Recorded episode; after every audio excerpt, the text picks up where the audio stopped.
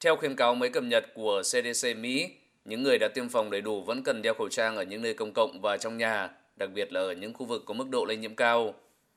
xê đê xê Mỹ cũng khuyến cáo người lớn và học sinh từ mẫu giáo cho tới lớp mười hai sử dụng khẩu trang ở trường học, kể cả khi đã được tiêm phòng đầy đủ.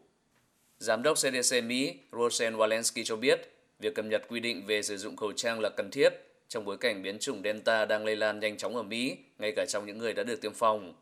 Tình hình dịch bệnh covid mười chín ở Mỹ đã có nhiều tiến triển trong thời gian qua nhờ chương trình tiêm phòng rộng rãi trên cả nước.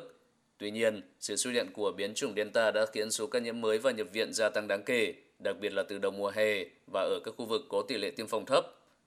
Mỹ hiện ghi nhận trung bình hơn năm mươi bảy nghìn ca nhiễm mới và hai mươi tư nghìn ca nhập viện do covid mười chín mỗi ngày. Delta hiện đang là chủng chủ đạo ở Mỹ và có tới tám mươi ba phần trăm số ca nhiễm mới dương tính với biến chủng này.